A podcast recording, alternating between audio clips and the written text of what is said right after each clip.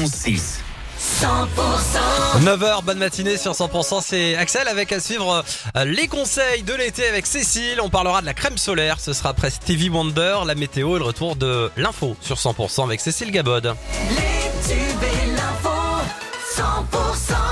Et bonjour Cécile. Bonjour Axel, bonjour à tous. L'enquête continue à Toulouse alors qu'une femme a été blessée par arme à feu dans son appartement hier dans la soirée. C'était dans le quartier Borde Rouge. Elle a été blessée à la jambe. Ses jours ne sont pas en danger. La victime a été transportée à l'hôpital. Et puis toujours dans la ville rose, les investigations continuent après la mort d'une jeune femme de 27 ans. Il s'agirait vraisemblablement d'un féminicide. Nous vous en parlions hier. Elle a été retrouvée morte dans son appartement, tuée à coups de couteau. Son compagnon, retrouvé gravement blessé, est actuellement dans le coma.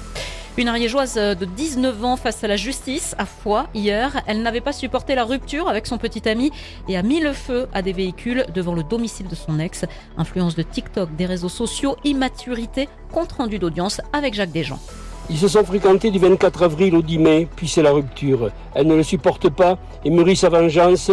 Elle le harcèle au téléphone, le fait passer pour homo sur TikTok, puis à Saint-Jean-du-Falga, dans la nuit du 3 au 4 août, met le feu à la voiture de sa mère.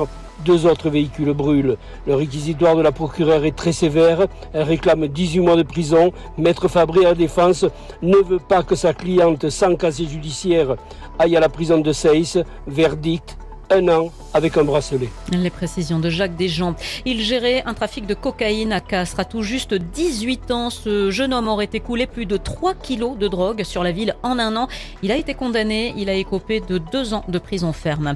C'est une miraculée. Une femme a survécu à une chute d'une centaine de mètres hier alors qu'elle randonnait dans les Hautes-Pyrénées. Ça s'est passé dans le secteur du pic de Montaigu. Elle a réussi à joindre les secours qui ont pu l'évacuer par hélicoptère sur l'hôpital de Tarbes. Elle était gravement blessée. Merci d'écouter 100% la suite du journal avec Cécile Gabod. On continue avec cette question, Axel. Quelle est la situation hydrologique de la région après une fin juillet humide? Les récentes pluies ont permis de faire remonter le niveau des nappes phréatiques, même si toute crainte liée à la sécheresse n'est pas écartée, Pauline Chalère. Et oui, Cécile, hein, les pluies de juillet n'ont pas réjoui les vacanciers, mais elles auront au moins eu un avantage. Le niveau des nappes phréatiques s'est amélioré ces deux dernières semaines. Selon le site Info Sécheresse, le Tarn est l'un des départements pour ne pas dire le département de l'Hexagone qui s'en sort le mieux, avec un haut niveau des nappes phréatiques. Chez les voisins du Tarn-et-Garonne, ce n'est pas trop mal avec un niveau modérément haut, tout comme dans les Pyrénées-Atlantiques.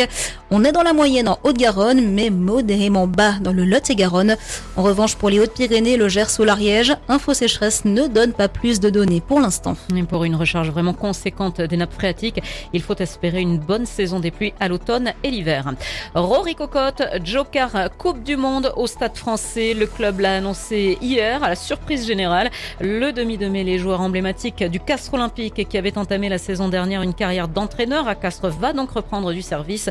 Rory Cocotte, 37 ans, avait annoncé au mois de mars qu'il quitterait le club tarnais à l'issue de la saison pour prendre une nouvelle direction. Info à retrouver sur 100%.com. Après son succès face aux Girondins de Bordeaux lundi soir, le Pau FC vient d'officialiser l'arrivée de l'attaquant polyvalent Moussa Silla dans le cadre d'un prêt avec option d'achat en provenance de Caen. La suite du journal avec Cécile Gabod. Trois des cinq membres de l'unité d'élite de la police mis en garde à vue hier étaient toujours entendus dans la soirée. L'IGPN cherche à identifier l'auteur du tir de flashball qui a causé la mort d'un Marseillais de 27 ans début juillet pendant les émeutes. Le décret de dissolution des soulèvements de la terre sera-t-il suspendu? Le Conseil d'État rendra d'ici la fin de la semaine sa décision dans ce bras de fer qui oppose le gouvernement au collectif écologiste. L'affaire a été débattue lors d'une audience fleuve de près de trois heures hier.